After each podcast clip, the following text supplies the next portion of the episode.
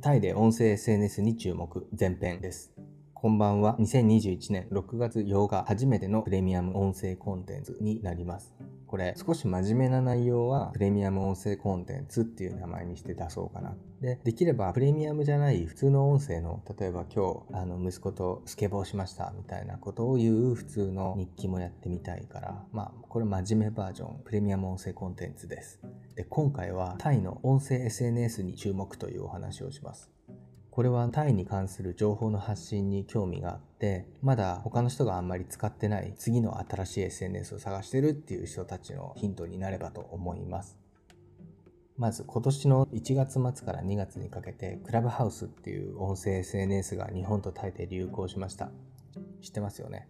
僕も試しましたが、新鮮で面白くて、音声という情報ツールそのものがね、ほんと新鮮でよくって、まず目を使う必要がない。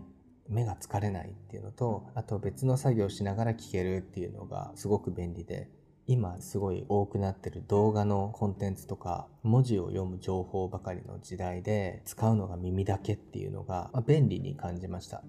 で、これね、忙しければ忙しいほど効果を発揮するのかなと思います。ただ、クラブハウスは一方的な情報発信っていうよりも、情報交換とか人脈作りの方に強い一面があると思ってて、話は相手がいなきゃできない。で、相手がいることで初めてその良さを生かしきれる特徴のアプリだったんですね。で、先月の5月からも Android ユーザーの利用が始まったんですけど、ちょっと可能性は広がったけど、勢いはそのまんまみたいなっていう感じかな。というのも、この SNS を最大限に活用するなら、参加者の全員スケジュールが合ってないといけない。タイミングを合わせるっていう難しさがやっぱり影響して、かつての利用者数ほどには戻れていないと思います。これは日本もタイも一緒。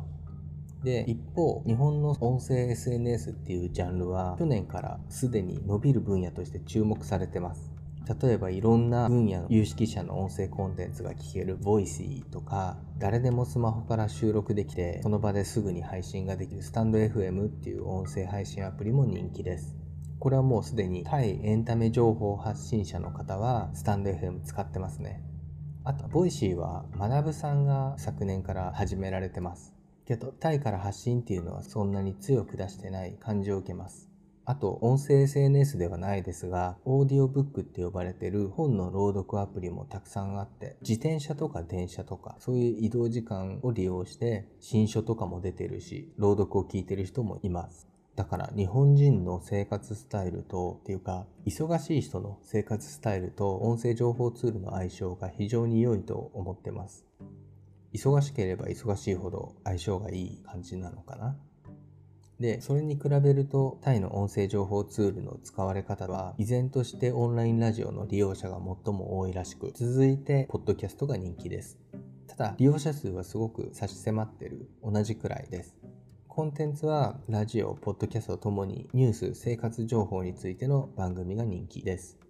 で、個人でも配信できるっていうのと、あと時間気にせずいつでも聞けるっていうのから、ポッドキャストが普及してて、ビジネスパーソンや学生を中心に語学などをテーマにした学習番組が数多く配信されてます。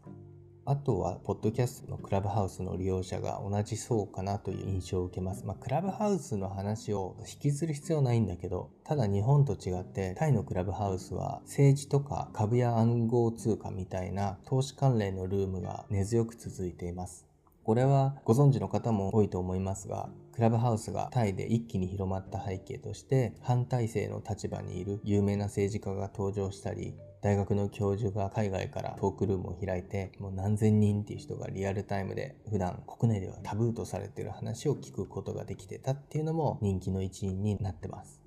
で、最近でもコロナの治療を専門にしてるお医者さんとかが有志の方たちとワクチン接種についての質問ができるルームをかなり早い段階から開いてて、こういった政治とか社会活動の日本では実現が難しそうな使い方も見られます。で、こういった利用法を見てると、音声による SNS のポテンシャルとかパワーを感じます。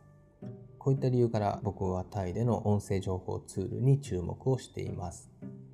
で、ちょっとデータを話すと、データリポータル .com というサイトの2021年データによると、タイ国内の SNS 利用で最も多いプラットフォーム、サイトは YouTube ですね。YouTube 強い。で、次にほぼ同数で Facebook となります。YouTube と Facebook で、この下に LINE、Instagram と Twitter って続いてるんですけど、企業とかメディアの公式アカウントは Facebook や LINE が活用されてて、Instagram、Twitter はその誘導手段として役立っています。一方でタイ在住の日本人が活用する SNS っていうのがタイ現地の利用状況よりも日本国内からの影響を受けてると思われます。これもトップ1位がタイと同じく YouTube ですね。YouTube 強し日本国内の利用者数がおよそ6200万人。で続いて2位が Twitter の4500万人。3位が Instagram で3300万人。で、最後の4位が Facebook で2600万人と続いてて、タイと比べるとランキングの順位が異なってます。で特にですね、Facebook タイが1位で、日本が4位。でこれはやっぱり実感として Facebook は強いですね。最近更新してるのはもう日本だと年長者、あとアーティスト、タイにいる日本人だとタイ社会と関わりの深い方がタイ人との交流に利用されているケースが多くて比較的タイ在住歴の長い方が活用されてます。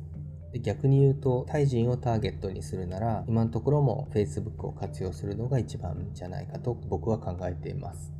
でタイ国内の利用者数ランキングが5位とあまりそのタイ人の中では上位でない Twitter もタイ在住日本人コミュニティの間では根強い人気があります。新しいホテルとかお店のプロモーション、あとタイ現地の生活情報、役立つ豆知識などの情報回転が早い。なので利用者が多く集まっています。っていう感じで、ここまで日本とタイの SNS の違いを話しましたが、次回はタイ国内で日本人がどんな情報を発信してるかとか、あと、今回のテーマの音声の情報発信ツールをどうやって使っていけばよいかなどを後編でお話ししたいと思います。第1回前編を聞いていただきありがとうございました。